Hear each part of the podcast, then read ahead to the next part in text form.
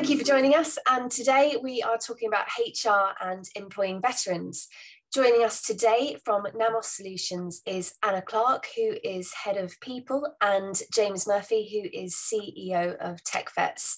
So welcome both. Hi, good, good to be here. So first of all, Anna, I wanted to ask you, can you tell us a bit about Namos Solutions and what the company does? Yeah, absolutely. So we are an Oracle specialist. So we're a consultancy. Um, we were founded ten years ago, actually. So it's our ten year anniversary this year. Um, we've grown hugely over that time, but we essentially are a consultancy and we implement Oracle products and, and run, you know, large multi-pillar projects for a range of clients. Within your industry, we are reading a lot about tech skills shortages. Do you think this is true? And um, what, what does it look like in reality? Yeah, definitely. I mean, I think I've certainly noticed, you know, the huge growth in the U K tech sector. Um, I think we're no different to, to other organisations. There's there's been, I think, a huge spike in, you know, tech and, and digital roles being advertised at the moment. So we're seeing, you know, it's a very candidate-led market at the moment where we're not seeing the kind of volume of candidates come through that we normally would. And it's a very competitive landscape out there.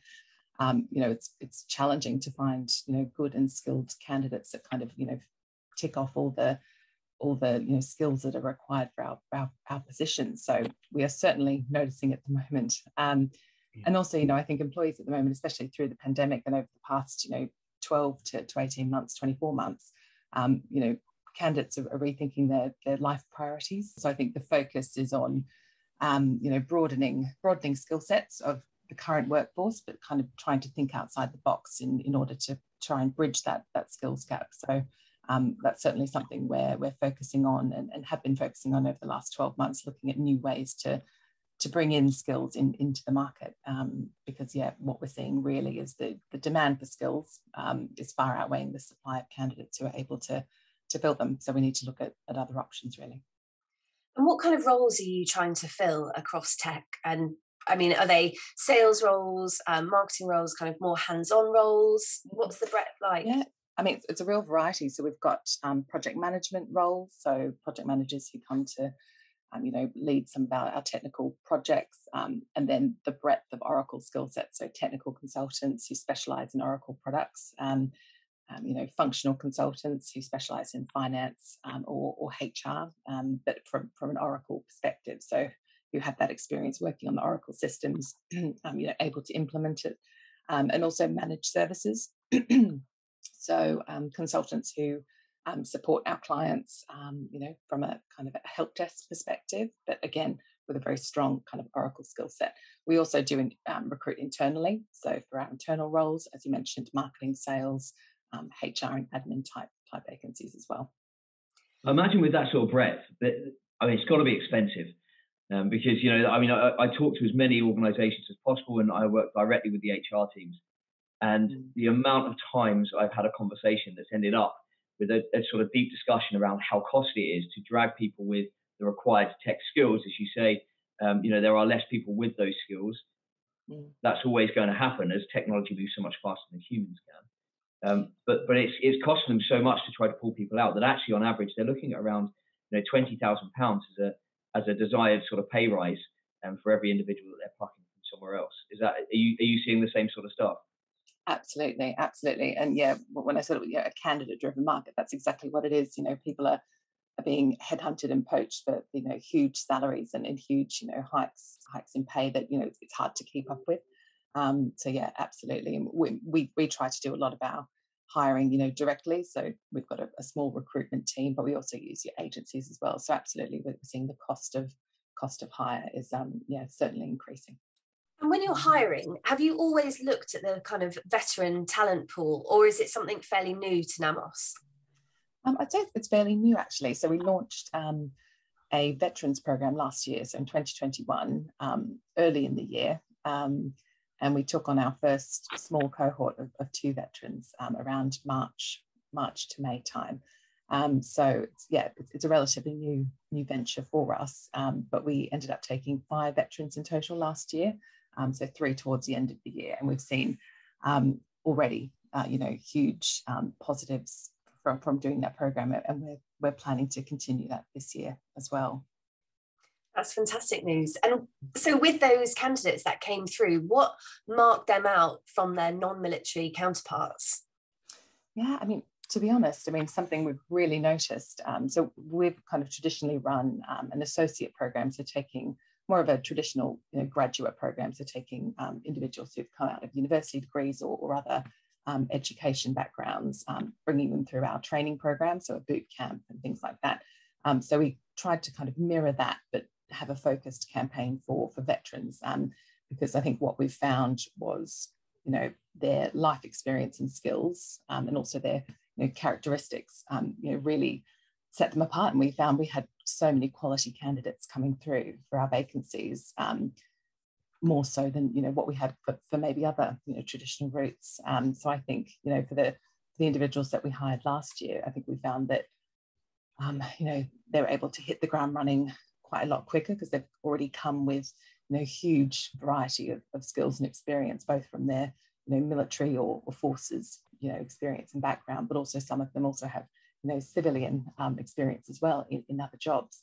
Um, and I think, you know, there's such a breadth of, of roles available in, in the military and in the forces. So, you know, engineering backgrounds, even I T backgrounds. So you're sort of getting all of that skills and experience on top of, you know, the work ethic and, and fantastic qualities that they have, you know, developed over their time and experience in the forces, bringing all those things together, um, you know, the perfect candidates for, for our roles.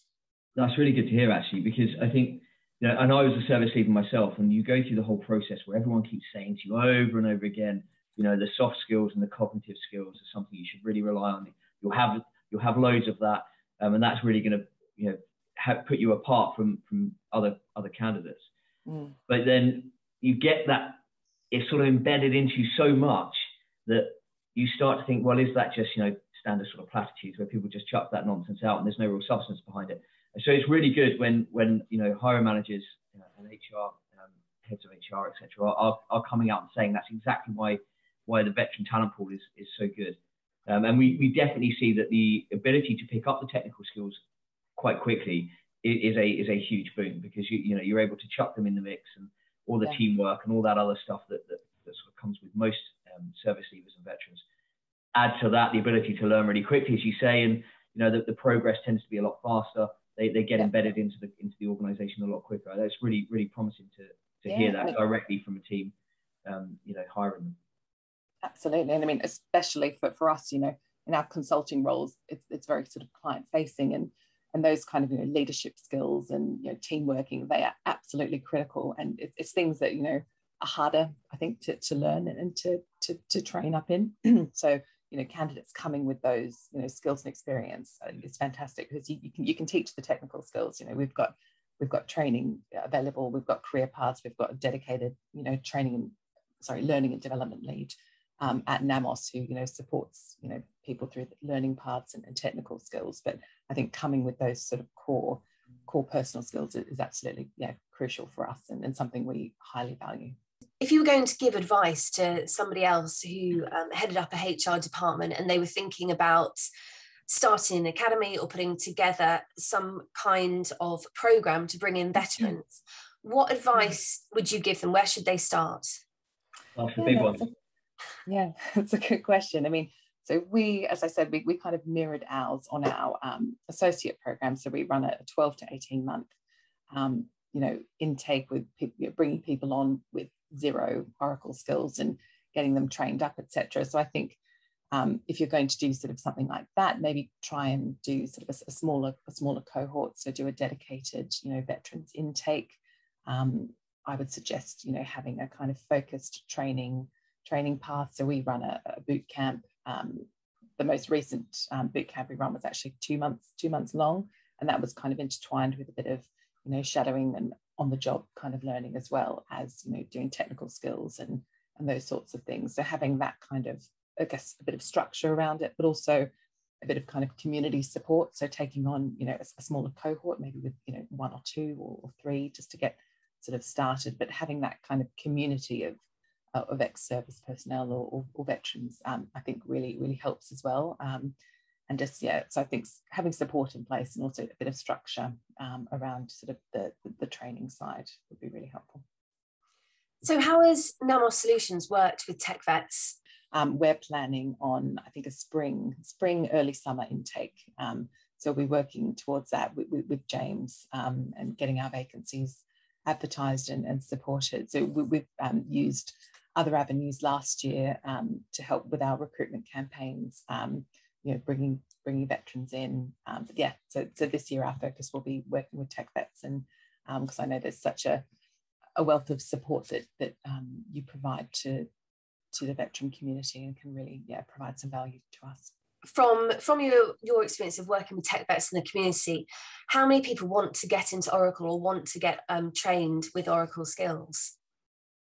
Um, so, to, to be honest, that's that's a really difficult sort of metric to to, to gauge. Um, generally speaking, you know, we've got three thousand one hundred twenty-three people in our online community, and I suppose if you look at roughly around um, fifty percent of those are looking to get into into a, a sort of security-based career.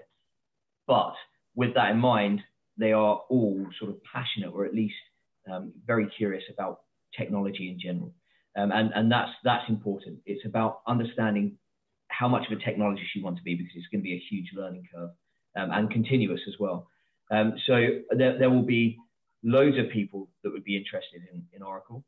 Um, I think most importantly, people would be drawn to Namos Solutions because of the type of company that they are, the culture that they have, and the fact that they have a proven um, templated solution of bringing on veterans. There are veterans already there, and because it is it's a warm and welcoming um, uh, environment for them for the right reasons. It's the appreciation of the skills and the experience, um, you know, not that they're vulnerable. Uh, and, and because they're seen as an, an absolute bonus uh, value add to the business, you know, that's going to be a real, real positive place for people to come and work. And I think that tends to draw a lot of the veterans and service leavers. Um, it, and, you know, I had a conversation with someone this morning on LinkedIn, um, literally an hour and a half ago, all about what is most important, and it's it, it absolutely should be the culture, the vision and mission, the, the sort of ethics and the principles um, that underpin an organisation. The job role, um, you, you know, can be can be a bit more flexible in, in that regard. So Anna, when you're interviewing for these for these jobs, so for example, this year you work alongside TechVets and you get some great candidates forward into um, into the interview stage. Um, what key things are you looking for um, during that um, selection process? Looking for transferable skills. So obviously we wouldn't expect, you know, candidates to have, you know, Oracle technical skills, you know, on their C Vs or, or available. So we'd be looking for any transferable skills that, you know, could, could match our business. But I think most importantly is around, you know, that kind of attitude piece, and, you know, if they're, I suppose, how much they, you know, want to, to come into the industry, and looking at that kind of drive and determination, and, and that kind of will match up to, you know, how successful they will be in, you know, taking on the training and engaging with that and being a successful employee. So really we'd be looking at those transferable, you know, softer skills, um, things around, you know, leadership, um, you know, have they led teams, um, or, you know, worked in teams, that kind of initiative, and those sorts of things I think would be really, we really do focus on for, for our for our roles here. Yeah. So how important to you is a C V um, from a candidate? Or because there's a lot of talk now that C Vs don't mean anything, you know, they're not worth looking at. Um, what's your take? Because you actually, you know, you're at the coalface. Yeah, no, that's interesting actually. I think the C V is obviously the first thing, you know, we, we see that, you know, from a candidate. So I think it needs to give us, you know, enough of a feel for, you know, the skills and experience that, you know, an individual might bring to the organisation. But I completely agree. I think we're certainly moving away from the assumption that, you know, someone needs to have a degree or all these, you know, qualifications to, to, you know, to be a suitable, you know, candidate for a role. I think what's most important is, um, you know, those kind of the skills and experience. So bringing that out on the C V, I think is important, but it's not, you know, the end point. So, you know, if someone has those kind of key things we're looking for, you know, drawn out in the C V, I think it's more important to, you know, have that initial conversation with the individual and get to know them as a person, because that just won't come through on a on a piece of paper. Yeah, I think I think uh, the I, the reason why I have an issue with the C V is just because not everyone is good at writing them. You know, otherwise we, we would all be, you know, in that sort of field where we are writing stuff for a living. Um, mm-hmm. and, and that can be really difficult if you have you know, learning difficulties, maybe dyslexia or something along those lines. Um, mm-hmm. Then then it's going to be challenging how to articulate that in a way that someone's you know going to really jump in and, and buy into the skills um, is, mm-hmm. is difficult. I think the cover letter is a wonderful way in which you can at least get a bit more about yourself across. Um, and, and, you know, and I've just been looking at a number of C Vs um, myself and, you know, picking out a couple of bits, knowing that not everything's going to be in that C V. As long as there's a couple of little bits for me to then latch onto, the cover letter was where I, I can see people selling themselves uh, in a way that, that I can then start understanding a bit more about them. But I suppose that first interview is, is, is the most important stage where you can really get them to provide some context. Yeah, absolutely agree. And I think for, for our um, veterans program, we encourage cover letters as well, because we yeah. totally agree that that tells us more about the individual often than that than what's on the C V, especially for roles where we're not expecting them to come in with, with any experience. Certainly for experienced higher roles, it's probably more important to, yeah. you know, to have um, those things you know, laid out in the C V, but certainly for, for the roles that we would hire, you know, our veteran intakes for, yeah, absolutely. It's, it's about the person, and, and that certainly comes through in, yeah, more cover letter, yeah. Looking forward to the veterans program that you're launching this year with TechVets. Mm-hmm. um, can you tell us a bit more about what that's going to look like? What can people who apply expect? Absolutely, yeah. So we typically have um, sort of a, a two-phase um, assessment selection process. So we'll have a first stage interview, um, and then following that, we'll have um, like an assessment centre type event. Um, it sounds a bit scary, but it's, it's not. We're a very, you know, um, easygoing organisation, and we, we try and make it, you know, a fun and interactive type day. You know, hopefully we'll be able to do that face to face this year, depending on, on COVID restrictions. We have done them virtually in the past, um, but it'll be a two-stage process. And then individuals who are successful um, would come and, and join Namos in um, a, a particular role. Um, so we'll we've got lots of different um, disciplines across the business. So as I said earlier, you know, there's You know, H R consultants, there's finance consultants, um, so we'll kind of match up individuals to the best fit role for them, um, and then they'll um, go into a boot camp training program um, once they they come on board. So we go through an induction process for all new joiners, um, get them all set up um, in the company and, and welcomed, um, and then yeah, as I said, uh, launch into the, the boot camp and training and, and start their their journey towards becoming Oracle consultants. So that kind of involves a mix of different, you know, training, you know, self-learning. Um, you'll have access to, to different um, training options and, you know, both technical skills and also the softer skills as well, um, both external and, and internal training as well, I should add. Um, and also just getting getting on the job and um, getting your hands dirty and seeing how seeing how it's done. Because I think a lot of the time, a lot of the feedback we get from our um, associates is that, you know, that's the best way to kind of kind of learn. So put those put those skills in practice. There's only so much you can learn, you know, doing a course on a computer. Obviously that gives you the, the foundations, but I think getting out there and actually doing the doing, um, which is what we certainly encourage to, and, you know, and as I said, we've found that our veterans have really, you know, hit the ground running and come up to speed so quickly because of that, you know, experience and, and background they already come equipped with. James, do you think this is the, the future of how companies, especially in the tech and cybersecurity sector, are going to recruit? I mean, I, I think they definitely should. Um, I, I think, uh, you know, Adam, Adam made the perfect point earlier, though. It has to be scalable. It has to be slow and steady to start with. You've got to pick your, you know, you, you've got to pick your right number. Um, mm. and, and that way you're able to learn from all the data that you can glean from that first cohort. All of a sudden that, you know, the iterative process means that it's only going to develop. But yes, I mean, essentially, you know, where you haven't got enough people, but you've got the right candidates out there, they just may not have the the five years experience in industry and you know all manner of tech skills. I think there was even one job where uh, someone posted on LinkedIn that a chap was approached for a job that needed four years experience in the technology that he himself had built eighteen months prior to that. You know, so there's all sorts of dis disjoint um, behaviors, um, but it's, it's a very challenging time for H R. You know, how can you get a job out there to cover every diverse background possible to, to appeal to every type of individual that could be out there? Um, it's really difficult. So I think these programs mean that the candidates that may not have all the technical skills are going to learn on the job, and so many people learn better that way. Um, it means that they get a really good understanding of the business and vice versa. So that candidate comes out at the end and they are not just trained on the tech stack, they understand the H R processes, the cultures, the team dynamics, the clients. Um, and all of a sudden, you've got this wonderful sort of ingrained loyalty where um, people really buy into the mission. They really want to be part of, of, of what Namos are doing. And I think, to be perfectly frank, um, there are more and more companies that are looking at this type of model.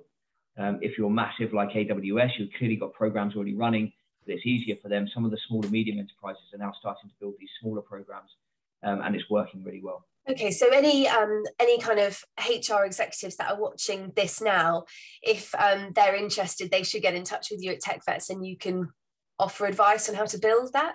Yeah, absolutely. Ping an email to team at techvets dot co. It is just .co. I always get people asking me if it's .com or .co dot U K. Um, and, and yeah, I'll, I'll I'll get straight back in touch and we can we can discuss how we can make the magic happen. Brilliant. Okay, well, Anna um, and James, thank you so much for this morning's chat. And for anybody who is watching now who would like to find out more about the Namos Solutions programme that launches later this year, then head over to the techvets dot co website where you'll be able to find all the information you need to apply.